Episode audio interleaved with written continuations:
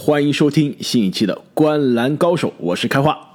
大家好，我是阿木。大家好，我是正经。那么，虽然最近 NBA 总决赛可以说是打得如火如荼，但是我们节目更新啊是比平时的确是慢了一些。有很多球迷啊，在我们的节目中，在我们的这个留言，在我们的微博留言下面呢，这个告诉我们，让我们赶快来更新节目。其实，对于总决赛来说啊，真的是一场一个样，瞬息万变。上一次我们录音的时候啊，雄鹿还是零比二落后，当时我们其实觉得这个雄鹿在这个被淘汰，在远离总冠军奖杯的路上，可能已经快要走远了。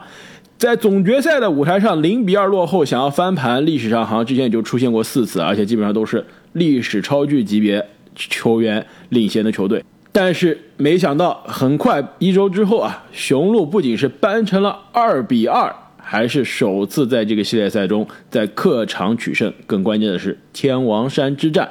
赢下了第五场，那现在总比分变成了三比二。其实，在美国的这个篮球媒体中啊，经常有一句话非常的出名，就是一个系列赛只有在客队取胜的时候才真正开始。其实到了今年的总决赛啊，这句话真的是应验了。前两场、前四场打完啊，其实两边球队都是很明显主场打的。非常的棒，风生水起，到了客场就没法赢球了。而且更关键的是啊，四前四场比赛分差最后净胜分的分差都非常大，但是昨天这场比赛立刻改变了之前四场的局面，雄鹿在客场赢了球，而且是一场大翻盘。更关键的是啊，是一场非常精彩的第四节的对决。那两位对于昨天的天王山之战有何感想？其实这场比赛让我想到了之前快船打。小牛那个系列赛啊，也是在前两场比赛，快船是被小牛压着打，包括在天王山之战的第一节啊，这个太阳这场比赛也是在当时领先了最多达到了十六分之多，感觉是基本上是一波流，在一节就把比比赛带走了。但是确实啊，雄鹿这场比赛，我我可以说他们这场比赛是一场完美的发挥，不光是字母哥啊发挥依旧稳定，另外两位。他的好帮手霍勒迪和米德尔顿都是可以说是超水平发挥了，特别是朱霍勒迪，应该是本场最佳了。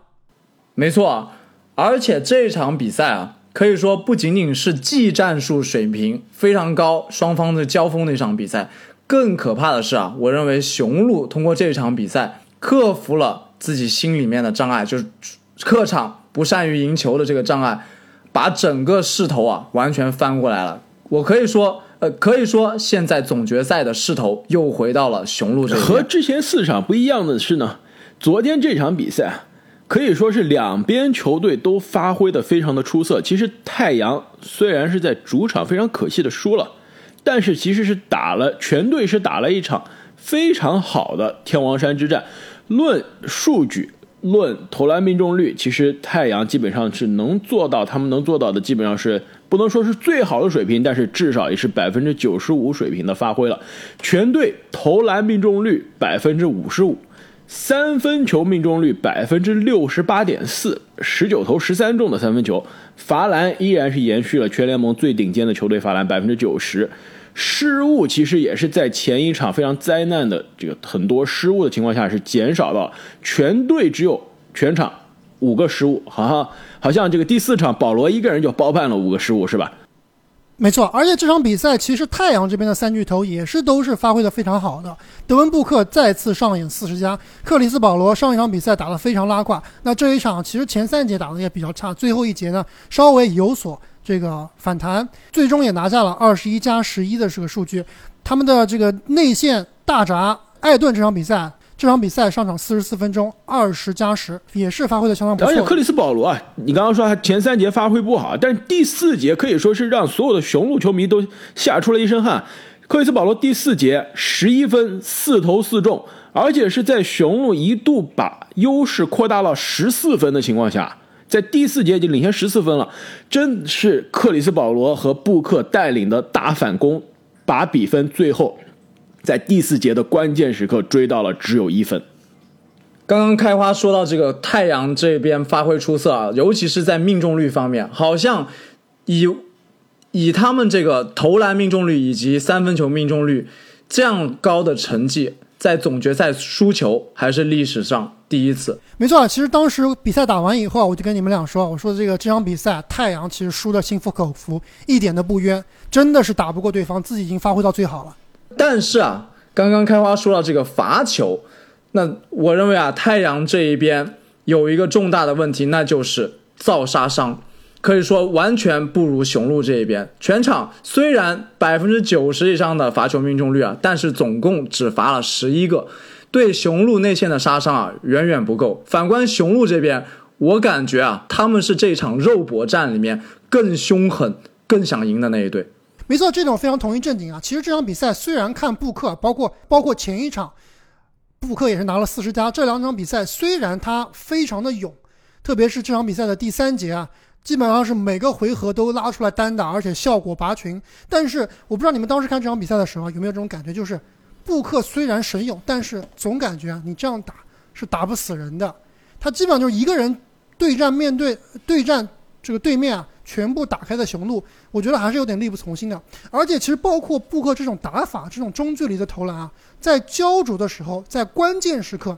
可能挺好用的，但是如果你在大比分落后追分的时候啊，我觉得布克这种打法，其实在现在这个篮球环境下还是比较低效的，还是不如三分球和正经刚刚所说的造犯规来的给力。其实第五场的太阳第一节，布克其实发挥并没有后面那么神勇，对吧？其实布克的昨天的得分更多是来自于第三节，第一节其实打的是。前两场的太阳的节奏就是多点开花。我记得克劳德一度是连得八分，球队得分最多的球员。然后布里奇也是有三分，埃顿又有补篮。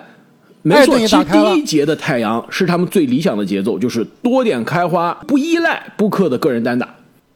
没错，但是第一节如果你看当时的命中率啊，太阳这边命中率基本上是达到了百分之八十以上，非常的夸张。所以虽然第一节领先十六分，当时肯定这个。投篮命中率是不可维持的，但是你们知道为什么这场比赛最后从一个非常好的局面变成了一个非常被动的局面？太阳在下半场基本上都是在十分左右啊苦苦追赶，那就其实就是因为在第一节打完之后，布克下场，保罗带队大概打了有三四分钟啊，那段时间保罗打得非常的差，直接就把这个十六分的十六分的优势啊，其实不仅是保罗。单独带队啊，其实那一段时间艾顿也不在场上。其实艾顿昨天二十加十，基本上看全场比赛，我的感觉是我都不知道这人昨天是二十加十的这个数据啊。但是赛后技术统计一看，哇，一个不声不响的二十加十。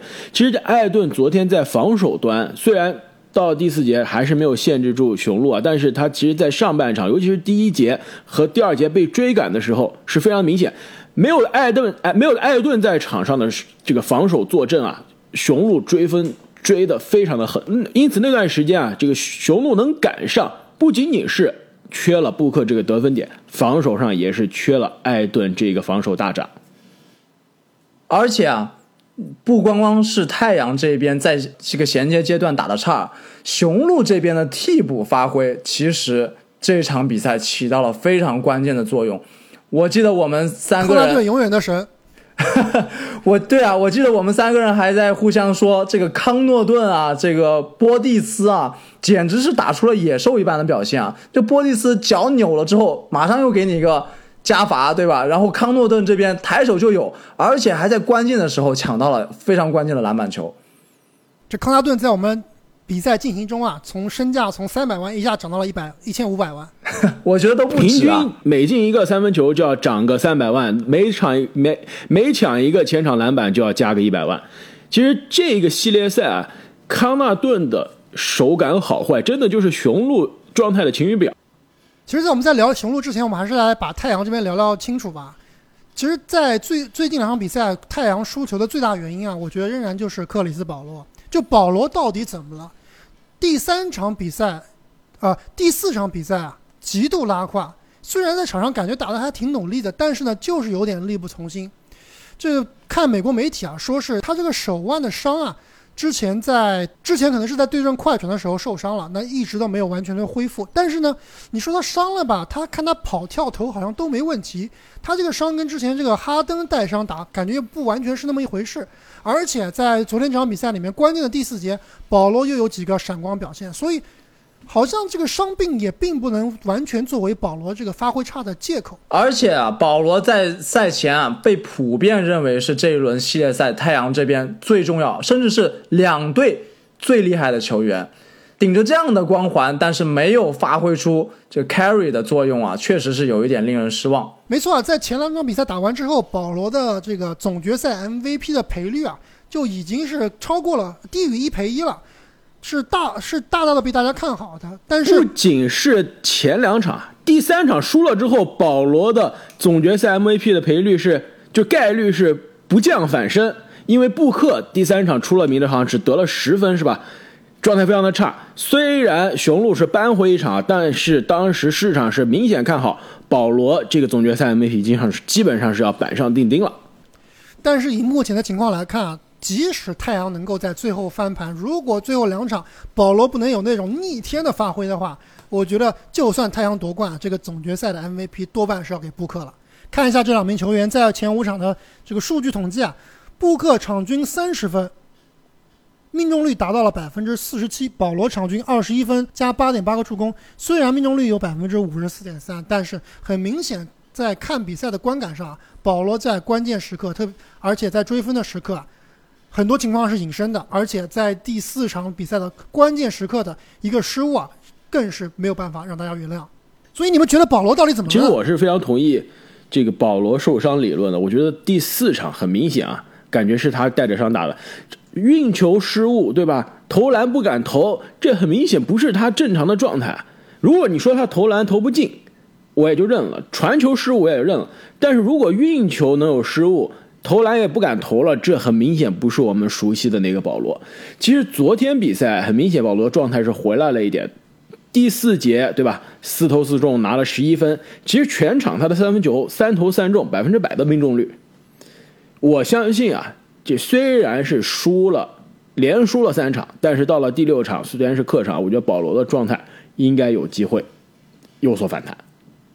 另外啊，我认为雄鹿这边的防守压迫力也是造成了保罗状态这表现不佳的一个重要原因。你别忘了，雄鹿这边的朱霍勒迪有可能是后卫线上最好的防守者之一，他对保罗的压制啊，肯定也是造成了保罗。发挥不佳的你没有发现霍勒迪现在已经不防保罗了？就保罗打的这么差，这场比赛，昨天这场比赛，霍勒迪基本上都是。而且而且说到霍勒迪和保罗这个对比非常有意思，现在霍尔迪的确是不去防保罗了，但是在进攻端一直是在教训保罗，是是吧？用身体在硬吃保罗，这一点还真的是有点欺负人。没错啊，这个消耗其实也是不可忽视的。其实非常有意思一点，就是你们，我不知道你们有没有看在。昨天的这个赛后新闻发布会上，保罗和布克两个人是同时参加的。那当时有一个记者就胆子特别大，当着保罗的面问布克说：“就问布克啊，你对保罗现在这个状态是有多么的担心，或者多么的失望、沮丧？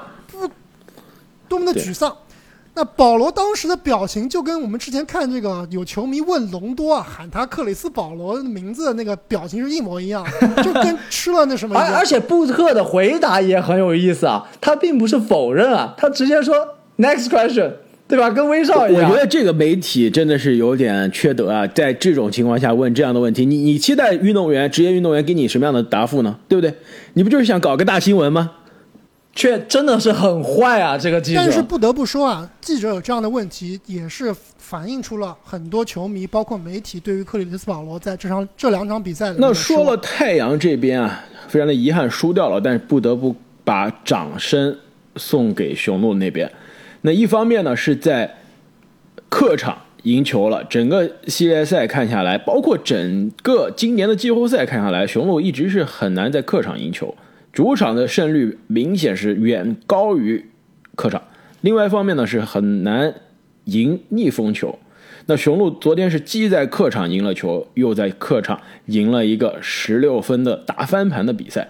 那这一点真的是非常值得大家的掌声。那更重要的是呢，在第四节一度一看，眼看就是把比分扩大到十四分，要盖棺定论了，又开始老毛病了。又开始让对手一波小高潮，把最后只追到了一分。其实到了最后的时刻啊，这个布克还有三十多秒的时候带球进攻，只落后一分，那时候我真的是非常的紧张，我觉得熟悉的节奏又要开始了，这个雄鹿是不是又要上演打篮网的这个第七场的这个节奏，让杜兰特有了绝杀的机会？但这次是只领先一分啊，不像是那场是领先两分，这个杜兰特还有踩线把绝杀变成扳平的机会啊。那现在这个布克球进了，那就结束了。但是没想到啊，关键的时刻。那个男人又挺身而出了，那就是全场可以说是表现攻防两端最佳球员朱霍勒迪。雄鹿到底有几个那个男人？那霍勒迪的这个抢断，再加快攻给字母哥的空接二加一，两位当时看了之后是什么反应？我当时是跟几个朋友在一起看啊，当时我们真的是全部都跳起来了。全部都喊出来了，这个球真的是太夸张，而且太意料之外，也太精彩了。这个抢断真的是一气呵成，有一点像卡哇伊那种，从你的这个手上深深的把球拽过来，然后快速运到前场。那边字母哥已经高高跃起，而且说实话，霍勒迪这个球是有点传高了的。字母哥那边差不多从篮板的中间把球摁下去，真的是太夸张、太精彩了。其实我看这场比赛的第四节啊，虽然说最后太阳把比分追进了，但是我始终感觉这场比赛太阳是没有希望的。那最后这个球确实也展现出了霍勒迪他的身价所在，自己的四千万其实有两千八百万都是靠了这套这套防守水平。而且当时这个球诞生了一个名场面啊，你们知不知道？有一张图在赛后非常经典，老詹戴着个口罩坐在场边，是来支持他的好兄弟保罗的。但当时保罗在场上可以说非常狼狈啊，想去推字母哥，把他拽下来阻止这个快攻，但是没有成功啊。字母哥直接一个二加一，然后这张图片把保罗、字母哥、詹姆斯全都照进去了，有一个篮球众生相的。那你这个。图片看的不是全版啊，我看了另外一张图片还包括了老詹身边的阿黛尔啊。其实昨天这个阿黛尔也是在场边看球，也是陪着老詹一起来支持克里斯保罗的。因为阿黛尔这跟老詹的好朋友，也是应该是他们这个经纪人对吧？这个富保罗就最近是官宣了公开他们的这个情侣关系啊。那其实昨天这个球啊，你刚刚说到克里斯保罗的这个推字母哥啊，其实我觉得，其实这一个空中的推了一下，我觉得其实是有点危险的。昨天那球真的是字母哥手长是吧？接到了球，按到了篮筐上，抓住了篮筐，才避免了身体失去中心，非常危险的落地。其实那球我当时看的时候，我是有点紧张的，考虑到。可能说就是没没多久啊，两三个星期之前，字母哥刚刚经历了那样的这个伤痛啊、伤病啊，我当时觉得是心里是捏了一把汗。另外，其实我觉得有一点悬啊，当时你们记得破底抢断的时候，比赛还有多长时间吗？还有十几秒呢，十九秒，雄鹿领先一分，霍尔迪是明明可以就这个运着球等着对方来犯规的，没有必要是。冒这个险，对吧？你可以打个快攻，但是空接其实是有风险的。而且，其实那球刚刚珍姐也说了，霍尔迪稍微是手滑了，还不知道怎么样，传的有一点点悬。如果那球扣飞了，那球传脱了，你在搞笑吗？字母哥会把球扣飞吗？对，这倒是。你也太看不起字母哥了吧？但是我觉得那球的选择，现在看来这进了，而且是二加一，对吧？那更是。这个可以说是雪雪不是不是雪上，不是雪上加霜，是这个画龙点睛了，神来之笔。但是如果那球没进，失误了，那真的是雪上加霜啊！其实保守一点，那球应该是抢了之后，等着对手来犯规的。这场比赛霍勒迪打得好，主要是他的这个进攻端啊是有神一样的发挥，应该是超水平发发挥了，各种颜射、各种后撤步三分球啊都能进。但是其实你看这霍勒迪这名球员啊，虽然说。在前一场比赛，这第四场比赛，好像当时是十四投四中吧。但是他在场上完全不让你觉得是一个拉胯的表现，因为他他这个防守啊，特别是对于克里斯保罗的防守，确实是非常非常的有效果。所以我觉得，就再次回到这个我们之前讨论过的联盟第一人这个话题来说啊，我觉得字母哥啊，现在真的是有这个能力或者有这个实力啊，是争夺联盟第一人的。就是什么是超巨？当你的进攻受限制，或者说你的投篮没准度的时候啊，你依然能够靠别的方面给球队做出贡献。那虽然第四场啊，字母哥只得了二十多分，但是我觉得当时的字母哥那场比赛打的是非常的好，防守端，特别是在关键时刻，历史级别的一个盖帽盖到了艾顿的这个扣篮啊，也真的那球真的是非常的厉害。所以，像字母哥、像霍勒迪这样的球员啊，他跟布克这样的这个杀手其实本质上是有区别的。那布克，如果你投篮投不准，你这个球员基本上就是废了。但是字母哥。进攻和防守端，包括在这个系列赛，我觉得最让我吃惊的就是他的组织啊，好像也开窍了。很多情况下，在进攻端能够给你一个给出一个非常好的选择，不用这个倒车啊硬打了。很多情况下，突到内线以后，会会把球啊分给身边的队友，让队友打得更轻松。所以，我觉得这个系列赛的字母哥啊，感觉上真的是有点开窍。而虽然说偶尔还会投一投三分啊，但是确实，正如阿木所说。我感觉字母哥在总决赛的舞台上面，每一场都在进步，这是个很恐怖的事情。而且他带动的，而且他带动的整个雄鹿队啊，都是越打越好。而且我我感觉他这个三分球啊，很有可能都不是字母哥自己想投的，很有可能是布登霍茨安排的战术，就是说你时不时的投几个三分球，而且呢时不时能进个一两个，让对方不至于收缩的太紧。你看字母哥其实投三分的时候啊，对面的中锋或者防守的球员啊，大多还是会出来扑一下的。如果你完全不投，像这个追梦格林或者像本西蒙斯那样，不，本西蒙斯不是说三分球不投，他两分球他篮下空篮都不投了，不能不能放一起比较了。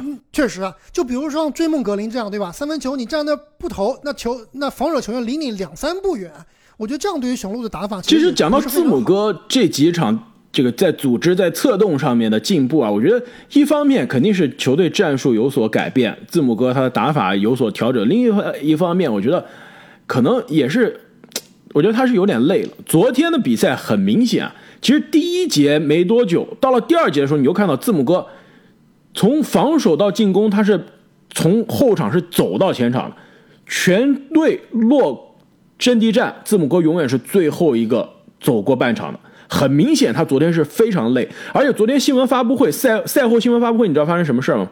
字母哥从更衣室穿好衣服了，休息好了，走到新闻发布会的会场，坐下来了，感觉腿酸不行，肌肉紧张，站起来又走了。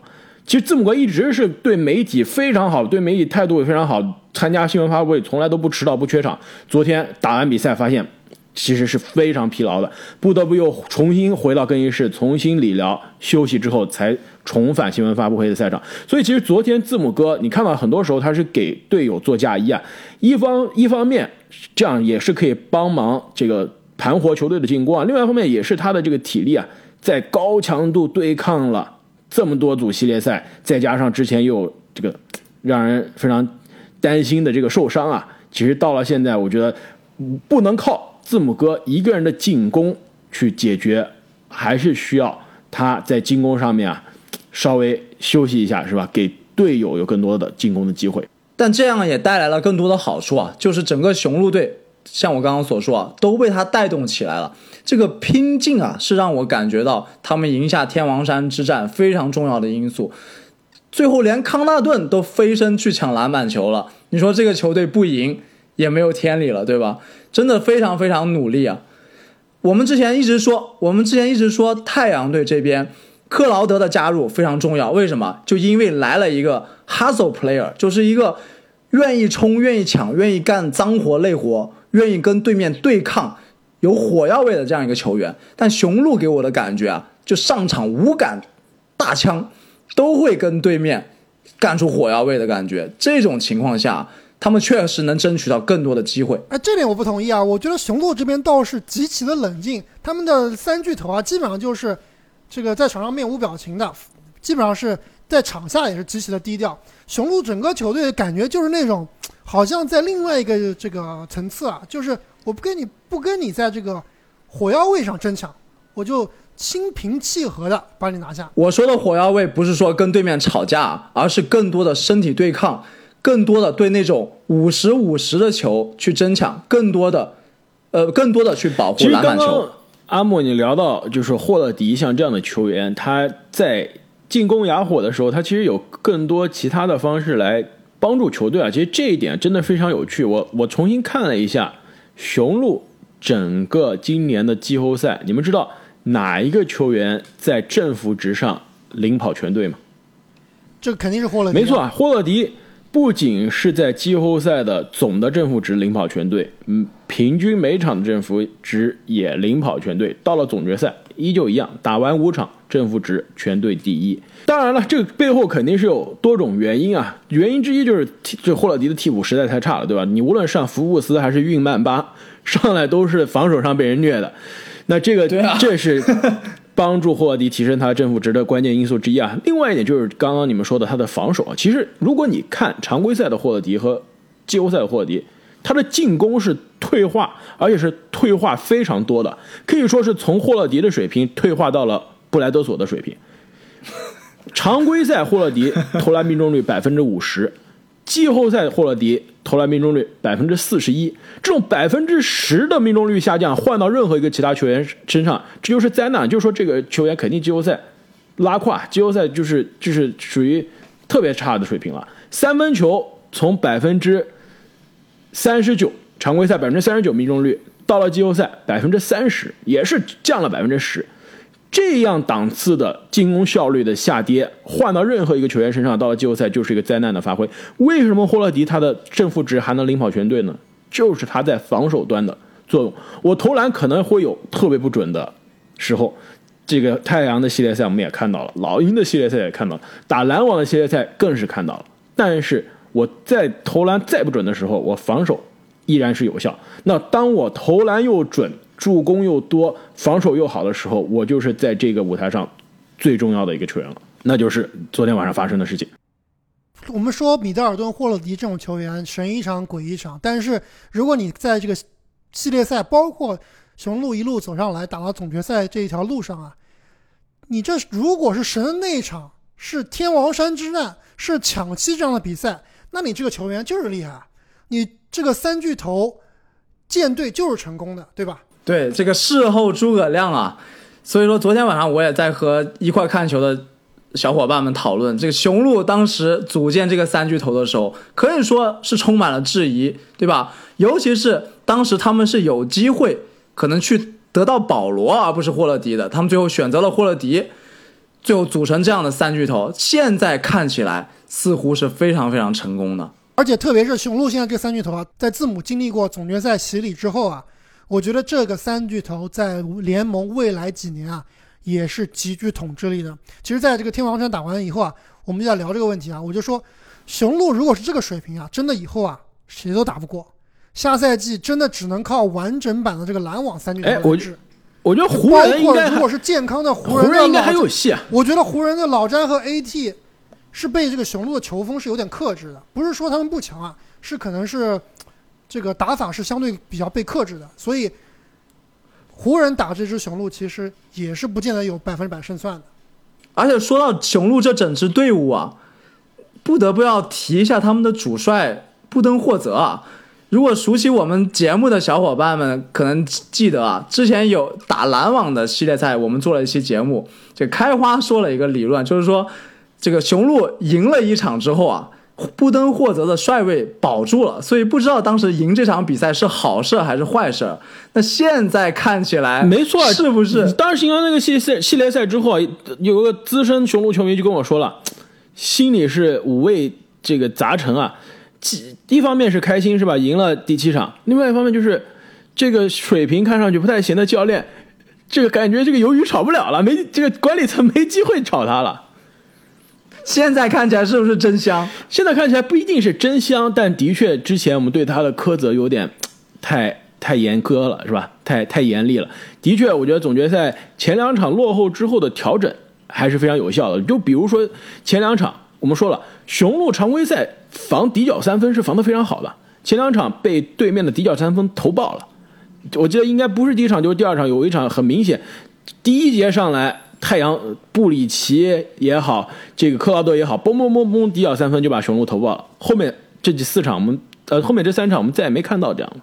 雄鹿就是说，OK，我宁愿中距离被你打死，我也不能给你投免费的底角三分球了。这样的调整其实是很明显，而且还有什么？之前大家都说要要让霍勒迪、让米德尔顿持球，字母哥过来挡拆。我们最后最近这两场看到了什么样的这个战术啊？字母持球，米德尔顿给他挡拆，然后字母哥传球给米德尔顿。对这样的打法，太阳当时是有懵，有点懵的。我看我都有点懵，我说这怎么这防守的人也不知道怎么防，怎么没见过？但波登霍德他就玩得出来，哎，他这点还真的就有效了。所以所以说，这布登霍德教练啊，这其实也是非常的神奇，有点米德尔顿感觉，一一神一鬼，你也不知道他到底是强还是弱。包括他对这个波蒂斯啊等角色球员的使用啊。因为这名球员啊，之前一直给我的感觉是，就是这种进攻可能刷数据特别厉害，对吧？但是其他方面对球队的帮助特别少。但这这个系列赛看起来，你们能想象吗？之前能想象波利斯在总决赛有这样的发挥吗？反正我是想象不到。我是想象到了。那今年其实去年我的 fantasy 最后就是选了波蒂斯啊，我早就看出来这个拳王还是有两两有两把刷子的，除了打队友。但是 fantasy 你选他。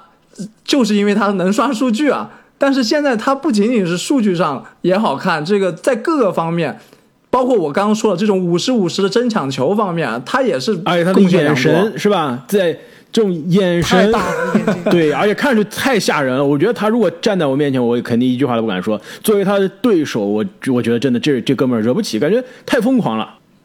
作为队友，估计也得害怕一点啊。当年的这个米利西奇也是被打出了 NBA。而且啊，雄鹿刚刚你们说的一点其实非常有趣啊。这个三巨头今年是第一年在一起打，对吧？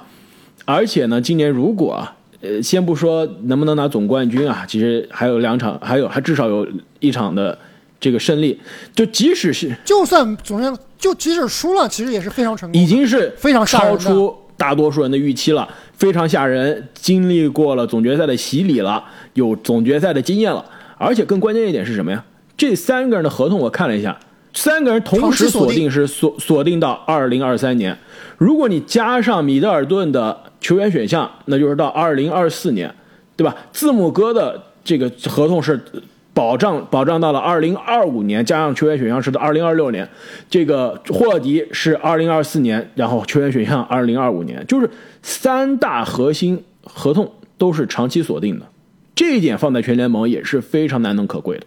其实，在总决赛开始之前，我们今天有一期节目就讲了这个字母哥到底是蝙蝠侠，对吧？就是说他是球队攻防两端最关键的球员，是这个主角光环，还是罗宾？就是。更多是一个辅佐蝙蝠侠、辅佐主角的一个超级英雄，虽然自己也很厉害，对吧？但是是一个辅助的角色。其实这个是在 NBA 的媒体圈当时是也是讨论不断。到了总决赛，现在啊，我觉得这个到底他是罗宾还是蝙蝠侠这个讨论，我觉得已经没有意义了。其实我觉得在这么多讨论中，我听了之后，我觉得最有道理的之一啊，其实是来自于这个理查德·杰弗森和钱林·弗莱。他们前段时间在他们自己的播客节目上面说了一个理论，我觉得挺有意思。就他们说，字母哥其实他他其实更像谁啊？更像鲨鱼。你说鲨鱼和科比在一起，谁是罗宾，谁是蝙蝠侠？真不好说。关键肯定是鲨鱼是肯定是鲨鱼是蝙蝠侠。对，但鲨鱼是蝙蝠侠，但是那几年到了季后赛啊。其实跟字母哥遇到的一样，就是首先被砍，对吧？罚篮罚不进。更关键的是什么呢？鲨鱼它可以给你每场三十分，但是是用来打底子的。到了关键时刻，你不能说我第四节追分的时候，我给鲨鱼在内线硬凿，对吧？生死时刻让鲨鱼在内线这个对手包夹，对吧？双人夹击的情况下给你创造进攻，不会的。最后还是要看看科比创造进攻，单挑 carry 全队。所以说，鲨鱼打底子。关键时刻看科比的不讲理进攻，这是当时的这个 OK 组合的节奏。杰杰弗森说了，这个鲨鱼不就是我们现在看到的字母哥吗？就是你觉得他的进攻手段非常的少，是吧？他从头到尾可能就只有一个大跨步上篮，一个内线的小勾手，现在最近可能还有一个这个转身后仰跳投，再加上十五秒罚篮，一共四个得分技巧，没有其他了。那那其实他进攻手段非常的少，但是他他的。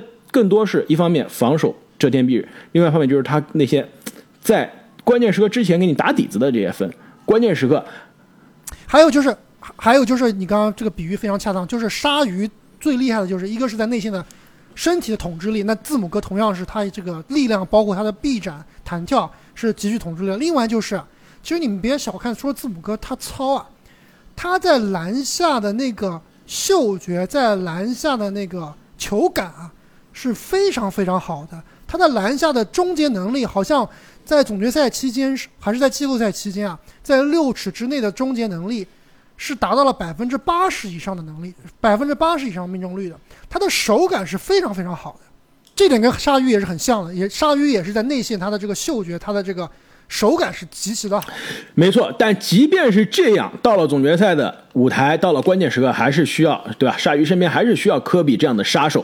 那其实放到字母哥身边也是一样，不是说米德尔顿就是科比这个级别的杀手了，但他真的是在这个组合中扮演着类似的关系。而且现在有了米德尔顿，有了霍勒迪，对吧？一个攻更强，一个守更强，组在组合在一起，可能基本上就是一个山寨的科比了吧。真的，这个米德尔顿打的顺手的时候啊，你去看他的背影，可能真的会和杜兰特搞混。啊就是颜射你，就是难进。那说了这么多球员啊，其实我还想到一个挺好玩的事情啊。我一个朋友最近正好去芝加哥，然后他从芝加哥啊开车开到了密尔沃基去看了一场雄鹿主场的比赛，当时这个。这个雄鹿啊，取得这么好的成绩，给这个密尔沃基这座城市其实也带来了非常非常大的正面影响。因为你知道，密尔沃基在美国的偏北的地方，是一个比较寒冷，其实没什么存在感的一个城市啊。但是当也比较而且他从芝加哥开车去密尔沃基，就说明他没有存在感。我当时其实啊，我我是想去密尔沃基看比赛的。我查了一下纽约飞莫尔密尔沃基的这个机票，首先飞机就非常少。直飞基本上没有，而且机票特别贵，大家最后都是什么呀？都是飞芝加哥，从芝加哥租租了车开开去密尔沃基的。从这一点你就知道了，这个城市没什么存在感，大家都是飞芝加哥的机机场的。没错，但是啊，自从雄鹿进了总决赛之后啊，整个城市可能都沸腾了。当时他去看这个比赛的时候，有个很有意思的的这个插曲啊，就是他入场的时候。因为他也是临时去的嘛，没有穿任何的球衣，也没有拿任何的标志性的物，这个支持的这个物这个物品。一个当地的这个雄鹿球迷，一个壮汉大胡子哥就把他拦住了，说问他一句 “box”，就问他是不是这个雄鹿球迷。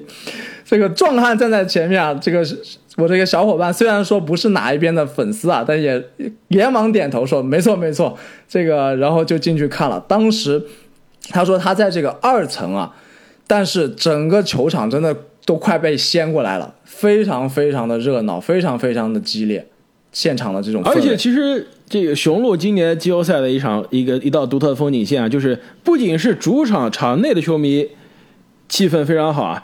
其实无论是主客场，他的这个场外广场上的这些球迷也是非常的疯狂，对吧？赢了球之后都感觉像夜店一样，就像这个演唱会、电音演唱会一样的露天 party，露天 party。而且当年猛龙真的就是靠这帮疯狂的球迷，因为当时他们叫这个球迷这个区域叫做侏罗纪公园，对吧？也是把猛龙一路开瑞到了这个总决赛总冠军的舞台。那其实雄鹿现在是基本上威斯这个威斯康星这个密尔沃基这个城市啊偷了这个概念，搞了一个叫做 Deer Park，这这怎么翻译有有霸气？人家侏罗纪公园太有霸气，驯鹿公园 Deer Park 听上去感觉像小小鹿花园是吧？听上去太可爱，就那农家农家乐是吧？就喂小动物，这名字名字要改改。那我们聊了这么多啊，这个比赛场内场外。那现在总决赛的比分呢是雄鹿三比二领先。其实我觉得夸雄鹿还有点早啊。我觉得我要把我写给字母哥的小作文留到他真正捧杯的那一天。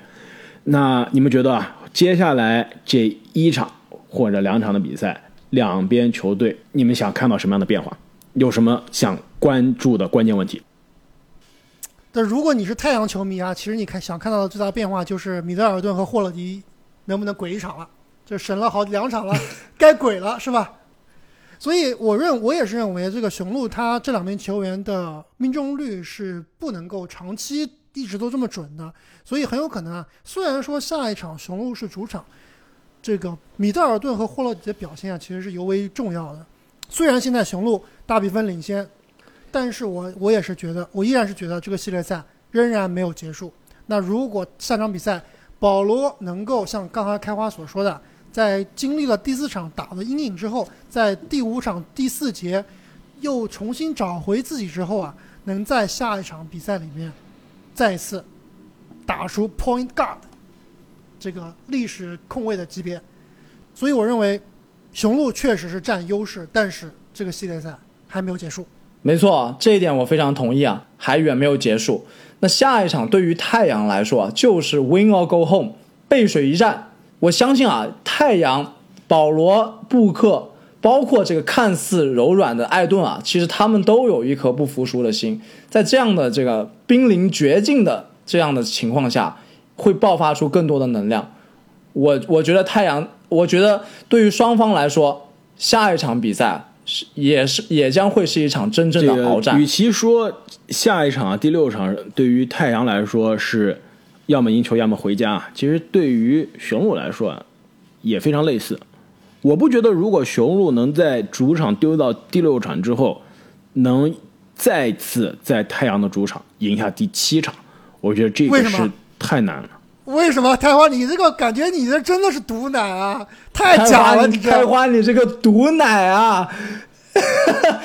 从从第一场开始就毒奶雄鹿，毒奶的这现在心里面喜滋滋。我觉得雄鹿第六场就是要拿着打第七场的心去打，必须要赢，不要指望去客场夺冠。你看，在主场气氛这么好的父老乡亲面前赢一个球，捧杯多好呀！我觉得雄鹿啊，第六场就必赢，必须要不是必赢啊，是必须要尽全力去赢。不能指望第七场，我觉得第五场雄鹿能赢，一方面是超常发挥啊，打得非常出色；另外一方面也是有点运气的，不能指望这样的奇迹啊，在第七场在客场再次重现。不要忘记第七场是怎么打篮网的，是在哪里把篮网打回家的。